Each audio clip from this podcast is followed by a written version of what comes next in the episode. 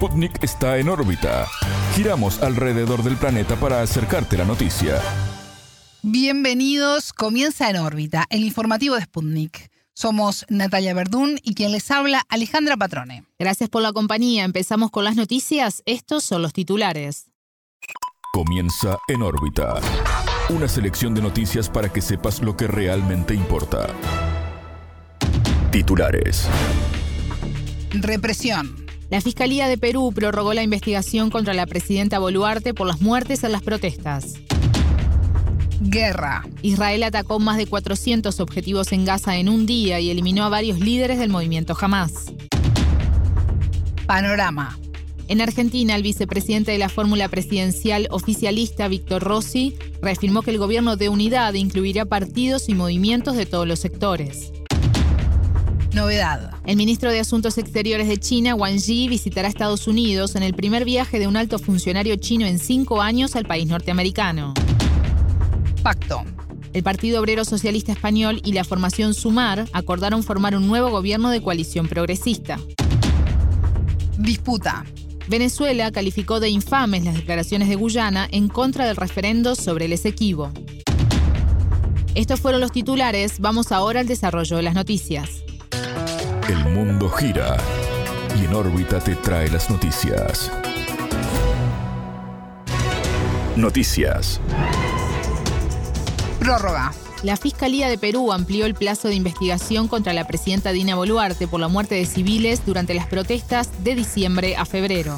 Este miércoles 25 de octubre finaliza el periodo para llevar adelante las diligencias, extendido ahora por otros ocho meses. La mandataria es señalada por su responsabilidad en delitos de homicidio, genocidio y lesiones graves. Según datos de la Defensoría, 49 personas murieron por enfrentamientos con las fuerzas del orden mientras que otras 11 por consecuencias indirectas de las protestas. Además, un policía falleció presuntamente a manos de manifestantes. Sobre la ampliación del plazo de investigación, en órbita conversó con el analista político peruano José Alejandro Godoy. Esta ampliación de investigación a la presidenta Boluarte y otros altos funcionarios lo que va a generar es que este proceso se extienda hasta el mes de mayo.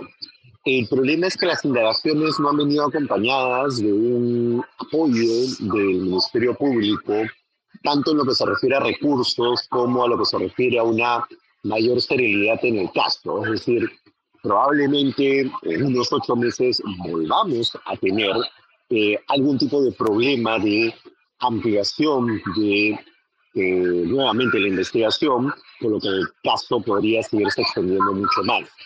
Ahora bien, de todos los cargos, probablemente el más débil sea el de genocidio, porque eh, no se puede probar de que haya habido una vocación de exterminio de poblaciones indígenas, pero sí, obviamente, los casos de homicidio calificado y de lesiones graves están mucho mejor probados y evidenciados. Todo va a depender del apoyo institucional del Ministerio Público. El Ministerio Público es una entidad que requiere de recursos humanos, que requiere de recursos económicos para poder hacer este tipo de indagaciones, sobre todo que se refiere a casos que implican violaciones graves a los derechos humanos. Sin embargo, muchos sienten eh, en Perú que el Ministerio Público quiere ir lento con este tipo de casos para no incomodar al poder político.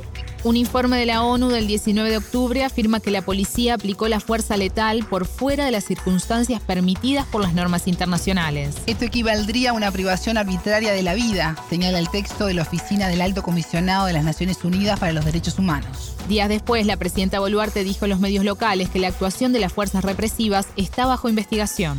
Las protestas de diciembre a febrero que ocurrieron quienes las han provocado y promovido han sido aquellas personas, gracias a Dios, en menor, en menor cantidad, a la gran mayoría que quería vivir en paz.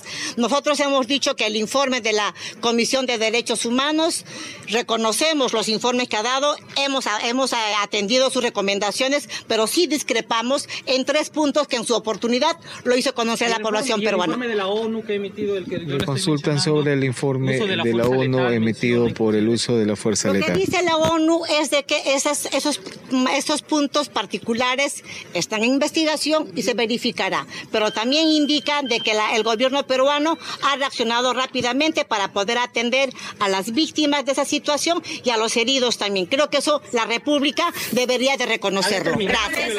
Godoy se refirió a la incorporación de este informe a las investigaciones a cargo de la Fiscalía.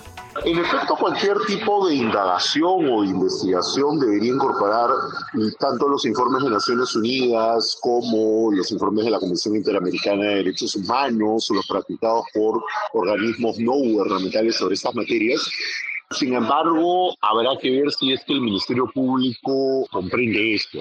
Los informes de tanto de la ONU como de la CIDH y otras organizaciones son informes que han sido cuestionados por el gobierno porque consideran que no dimensionan a entender del gobierno la magnitud de la violencia de las protestas. A criterio de analistas mucho más independientes, más bien el gobierno intenta minorar su responsabilidad esgrimiendo este argumento eh, y por tanto, eh, digamos, si el Ministerio Público se animara realmente, debería comprender este tipo de indagaciones eh, o este tipo de informes. Escuchamos al analista político peruano José Alejandro Godoy. Guerra. Israel atacó más de 400 objetivos a la franja de Gaza en un día y eliminó a varios líderes del movimiento islamista palestino Hamas. El ejército israelí informó de bombardeos en los barrios de Yuhaya, Shati, Jabalia, Darak y Zaitun así como un túnel que proporcionaba a los combatientes un rápido acceso a la costa del mar Mediterráneo. Durante la noche del lunes 23 al martes 24 de octubre fueron atacados varios puestos de mando y bases de operaciones de Hamas instaladas en mezquitas. Los subcomandantes de los batallones Nuseirat, Shati y Furkan murieron a raíz de la acción militar, de acuerdo con Tel Aviv. En tanto, el secretario general de la ONU, Antonio Guterres, condenó la muerte, los ataques y los secuestros de civiles y el lanzamiento de misiles en su contra. El funcionario pidió un alto el fuego inmediato entre Israel y Hamas. Los ataques de Hamas no vienen de la nada. El pueblo palestino lleva 56 años sufriendo una ocupación asfixiante por parte de Israel. Guterres agregó, sin embargo, que las quejas de los palestinos no pueden justificar los ataques horribles de Hamas. El sábado 7 de octubre, la milicia palestina lanzó hacia Israel miles de misiles desde Gaza ejecutó un plan sin precedentes en el sur del país judío. Como respuesta, el primer ministro israelí, Benjamin Netanyahu, declaró que la nación estaba en guerra contra la organización. El ejército movilizó a 300.000 reservistas, lanzó varias oleadas de ataques aéreos sobre Gaza y preparó una ofensiva terrestre contra Hamas. Las hostilidades causaron hasta la fecha más de 1.400 muertos y casi 5.500 heridos en Israel, además del secuestro de 222 rehenes trasladados y retenidos en Gaza. Como represalia los ataques de Tel Aviv al enclave palestino dejaron más de 5.000 muertos y 15.200 heridos. La ONU alertó que la necesidad más urgente en Gaza es el ingreso de combustible para vehículos, generadores y producir electricidad para los hospitales. Panorama. En Argentina, el vicepresidente de la fórmula presidencial oficialista, Víctor Rossi, opinó sobre las estrategias para ganar el balotaje del 19 de noviembre. El actual jefe del gobierno de Alberto Fernández aseguró que Unión por la Patria va a dialogar con quienes haya que hacerlo para cumplir con el objetivo. Rossi insistió que el presidenciable Sergio Massa hará un gobierno de unidad y no solo de la coalición oficialista, sino de otros sectores políticos y sociales. En la primera vuelta electoral del domingo 22, Massa obtuvo 36,66% de los votos seguido por el aspirante de la Libertad Avanza, Javier Milei, con 29,98%. Ambos competirán por la presidencia en el balotaje del 19 de noviembre. Tras conocerse los resultados de la primera vuelta, Milei tendió puentes con la tercera aspirante más votada, Patricia Bullrich, y con el expresidente Mauricio Macri. En diálogo con Sputnik, el analista político y consultor argentino Julio Burman analizó las lecturas que dejó el triunfo de Massa en la primera vuelta electoral.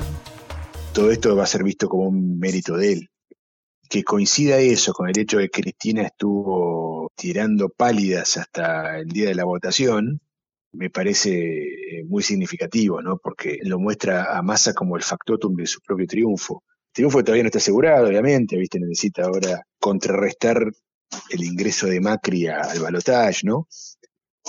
Porque mm. seguramente se viene una alianza Macri-Milei en la cual Macri va a imponer algunas condiciones para racionalizar la estrategia para la segunda vuelta, ¿no? Le va, Macri seguramente le va a echar la culpa a algunos desaciertos de mi ley de que no pudo crecer más y seguramente va a desembarcar ahí con gente y todo eso. Y si no se da todo eso, tal vez no se produzca la alianza y, no descartemos mm. nada, porque mi ley tampoco creo que sea tan sencillo de, dejarse intervenir. El experto entrevistado se refirió a factores que pudieron afectar la votación del electorado hacia mi ley menor a la vaticinada. Las mayorías de las encuestas locales previas ubicaban al aspirante libertario como el más votado y algunas no descartaron la posibilidad de un triunfo en primera vuelta. Creo que el gran tema, hubo varios desaciertos de él, pero no de él, de su espacio, creo que él no estuvo mal. El gran tema para mí fue el tema con la iglesia, porque no casualmente él perdió votos en las provincias más católicas. Milei había tenido buenos resultados en el norte, sobre todo en el NOA, Salta, eh, la, más connotada, con, había sacado 50 puntos, había sacado 40 ayer. Porque uno de los puntos fuertes de Milei era el tema celeste. Él tenía dos puntos fuertes, ¿no? Eh, eh, el principal, sin dudas, número uno, era la dolarización como propuesta comprensible de cómo combatir la inflación, porque los otros dos candidatos no tenían ninguna propuesta clara. Milei tenía una propuesta que más allá de su factibilidad era entendible para cualquiera. Y el segundo punto fuerte que tenía era el, tema antiaborto. Y por eso lo de Venegas Lynch equivale como a 10 cajones de armiño, porque si vos tenés el voto celeste católico y de repente te tirás con decir romper con el Vaticano, estás eh, tomando un riesgo muy alto. El analista entrevistado opinó sobre las posibles estrategias de Massi Milley de cara al balotaje del 19 de noviembre. A Massa ya lo veo perfilado porque ella planteó la estrategia.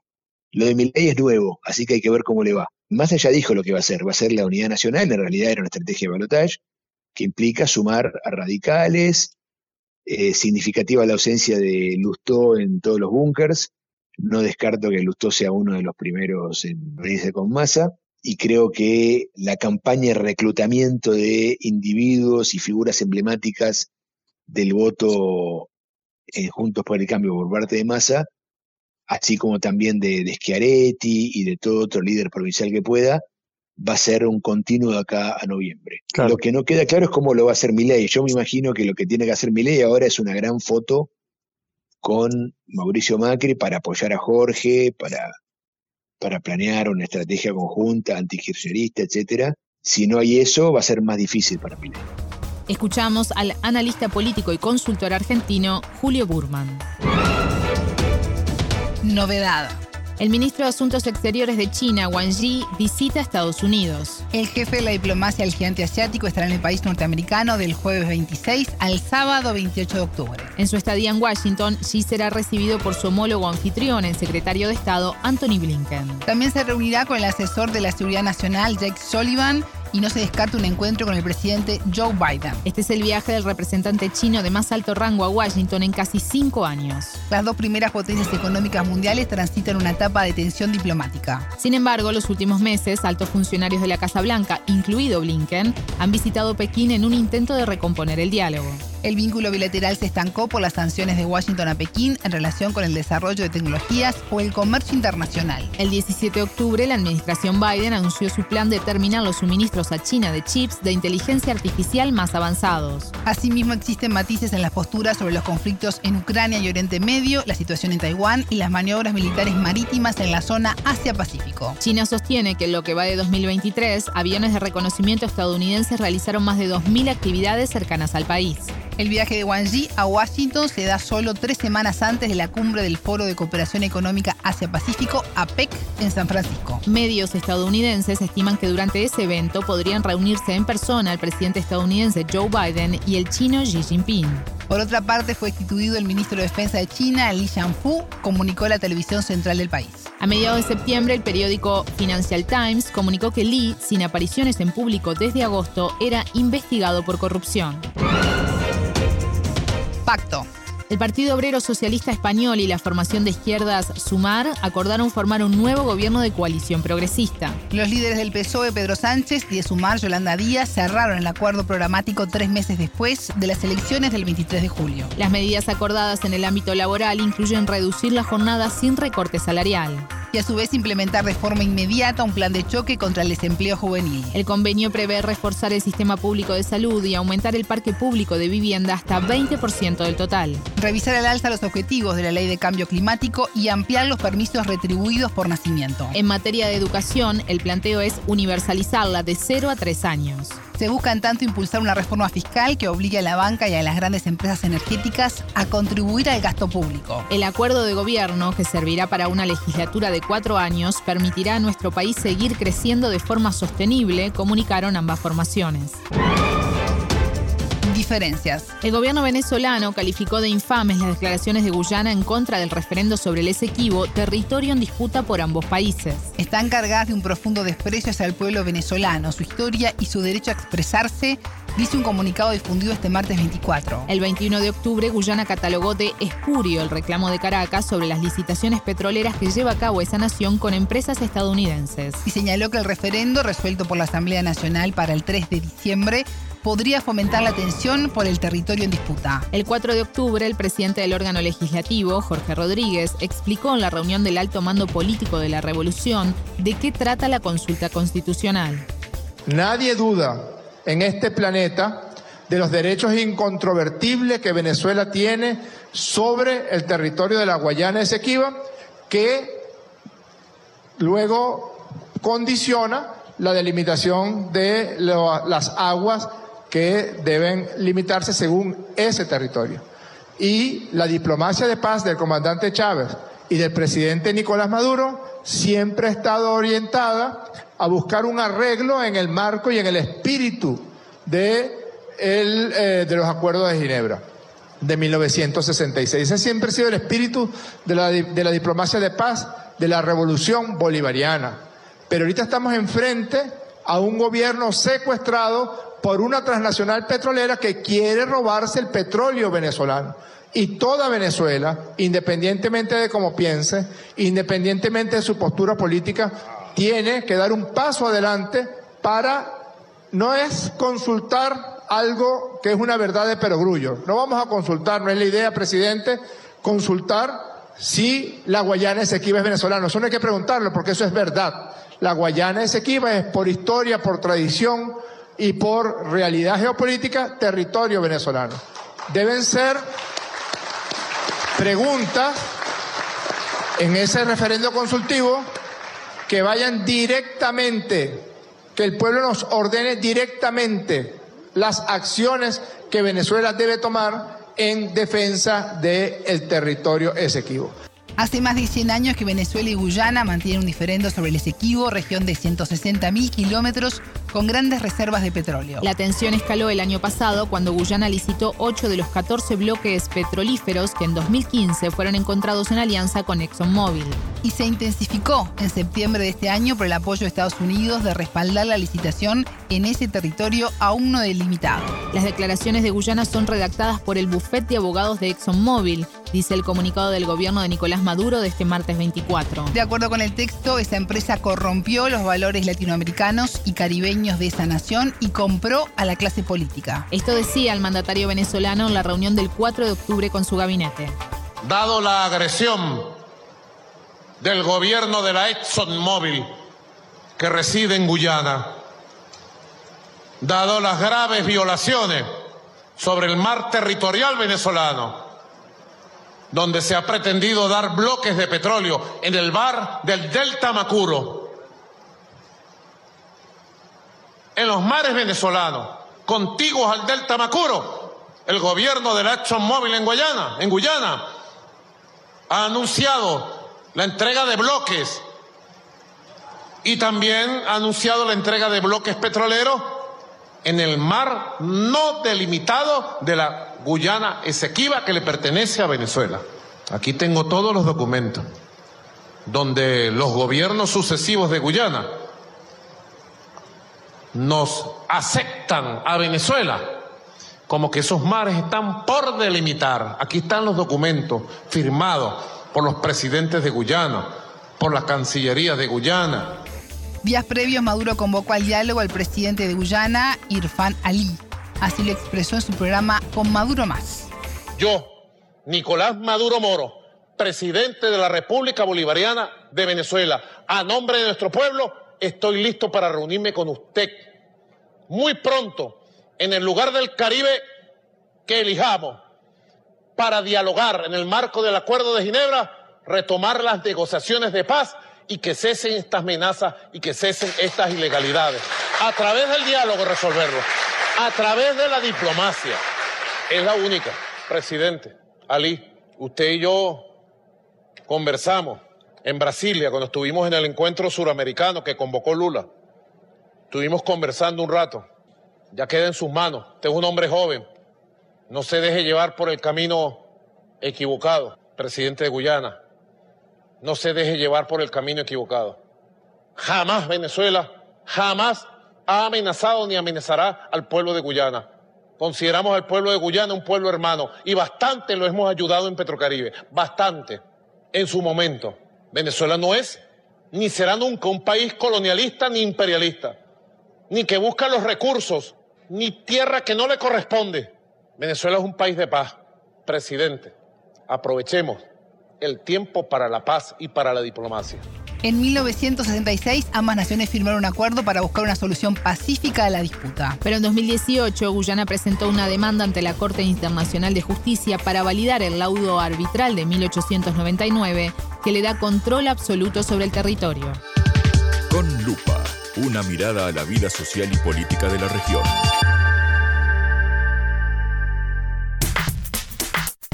Seguimos con En órbita desde Montevideo para irnos ahora hacia México porque allí está la periodista de Sputnik, Daniela Díaz, quien visitó un lugar de entrenamiento de perros rescatistas. Daniela, ¿cómo estás? Bienvenida. Hola Ale, un gusto saludarlos desde México. Estuviste trabajando sobre una unidad canina de rescate muy particular porque son perritos de universitarios. Daniela, contanos ya todos los detalles. Claro, Ale, pues sí, se trata de la unidad canina de búsqueda y rescate de personas, llamada K9, que pertenece a la Universidad Nacional Autónoma de México, que es la máxima casa de estudios acá en el país. Y bueno, allí actualmente se entrenan a una treintena de perros, la mayoría pertenecientes a estudiantes y académicos de la universidad. En entrevista con Sputnik, el coordinador de la unidad, Julio Velázquez Rodríguez, nos contó cómo fue creada en 1986, un año justamente después del terremoto que dejó a la Ciudad de México pues devastada y ocasionó la muerte de miles de personas. Y pues bueno, la idea de crear esta K9 nace de los veterinarios que en aquel entonces estudiaban en la Facultad de Medicina de la UNAM, pues al ver la carencia de las unidades caninas formales, ¿no? coordinadas y que no existían en México. Y pues bueno, ahora desde 2010 la K9 forma parte del Organismo Internacional de Perros de Búsqueda y Rescate y pues les invito a escuchar un fragmento de la entrevista con el coordinador de esta unidad con esta iniciativa pues empiezan a hacer sus primeros pasos un poco hasta improvisados digamos y con poca asesoría técnica, pues de, que en aquel entonces no había acceso pues a, la información mundial, pero con esas carencias empezaron ahí, empezaron a, también a darse un tipo de capacitación entre ellos mismos y con asesoría de algunos países. En aquel momento, se, se tienen antecedentes de apoyo por parte de de Italia, de Suiza, después llegan franceses. Eh, actualmente nosotros hemos tenido ya coordinación mucho más eh, activa con, con Canadá, con Argentina, con Colombia, con países que ya tienen, en este caso, más tiempo que nosotros trabajando. En estos 35 años, desde que surgió la idea, lamentablemente han habido otros terremotos en México. Daniela, ¿estuvo presente esta unidad canina? Sí, Ale, te cuento que pues son varios escenarios en donde ha actuado la K9 y por ejemplo, pues un, escenario en donde estuvo presente pues fue justamente en 2017 cuando hubo otro terremoto aquí en México, eh, lo mismo que participaron en el desgajamiento del Cerro del Chiquihuite que fue en 2021, eh, también han estado en otros eh, eventos, ¿no? Como la explosión del hospital materno infantil en Coajimalpa en 2015 y también la explosión que hubo en la Torre de Petróleos Mexicanos aquí en la Ciudad de México allá por el 2013. Pero bueno, también comentarte que incluso estos perritos pues han llegado a actuar fuera de la frontera mexicana, ¿no? En 2011 la Unidad Canina de Búsqueda y Rescate de Personas de la UNAM participó en las labores de emergencia tras el tsunami que devastó Japón. Algunas intervenciones también en la frontera norte cuando tuvimos temas de crecidas de río en Coahuila, específicamente en Piedras Negras Coahuila, en el huracán Paulina, ayudando también a los damnificados. Nosotros como tal eh, estamos eh, siempre pretendiendo que el equipo esté disponible para la atención en la ciudad. Ojalá nunca pase algo dentro de la Ciudad eh, de México y también pues eh, nuestra labor se enfoca digamos en círculos concéntricos, primero también en la universidad, que pensemos que jamás pase algo dentro de la misma universidad, pero sí se requiere. Nuestros bomberos, nuestro equipo canino podría hacer una actuación mucho más puntual dentro de algún edificio universitario. Decíamos al inicio que la mayoría son perros de universitarios de la UNAM.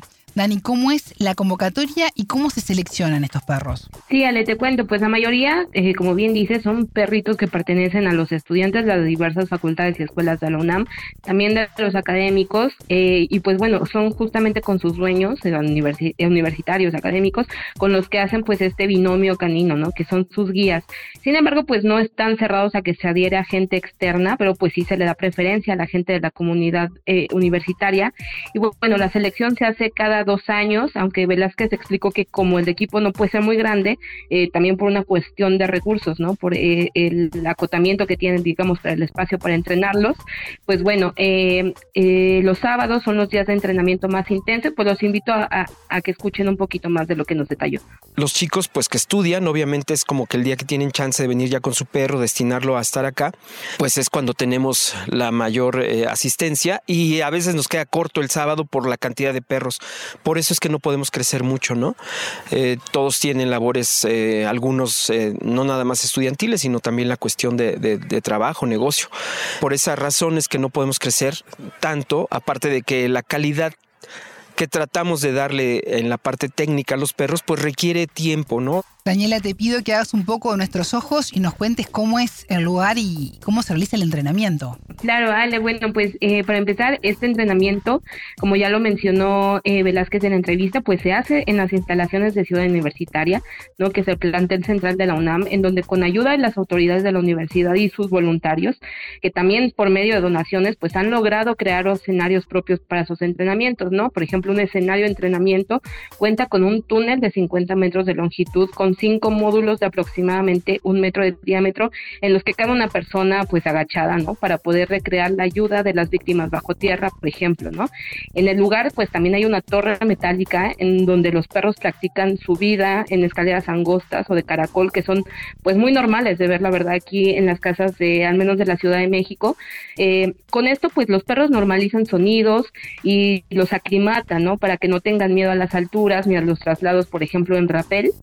Y bueno, de acuerdo con datos de la Universidad Nacional Autónoma de México, alrededor de las 80% de las unidades caninas del país han visitado este simulador, ¿no? Ya que la universidad, pues para hacer más eficiente sus capacidades de rescate, entre estos, equipos, entre estos equipos, pues están la Guardia Nacional, la Secretaría de la Defensa y la Secretaría de Marina. Estamos en un lugar elevado, de piso metálico, eh, donde incluso hay eh, movimiento de la placa metálica y hace ruido. Eso no es sencillo de que un perro lo afronte. Este, en este lugar específico, en esta torre, hay una escalera recta, una escalera de espiral, de las que conocemos como escalera de caracol doméstica, que vamos a encontrar casi en cualquier casa de la Ciudad de México, y rejillas, que no suele ser una superficie que los perros les guste pisar porque hay un vacío, o sea, específicamente ellos no saben que ahí pueden mantenerse de manera estable, ellos creen que por la, la visión que tienen hacia abajo pudieran caer. Entonces esto hay que enseñarles a Aquí les doy de comer a los perros, aquí subimos y jugamos con ellos, aquí hacemos algunas búsquedas. Este lugar específico sirve para eso. Ponemos a un perro también en un, en un arnés, lo bajamos con una cuerda. Daniela, hasta el momento no hiciste mención a razas específicas. Este es un requisito, piso también las edades, los perritos para formar parte de la unidad de rescate. No, a diferencia de otras unidades de rescate en donde pues es requisito que el, que, el perro tenga, no sé, sea pastor belga o pastor alemán, pues en la K9 no hay ningún requisito de raza ni de edad para que los perros se unan a las sus filas.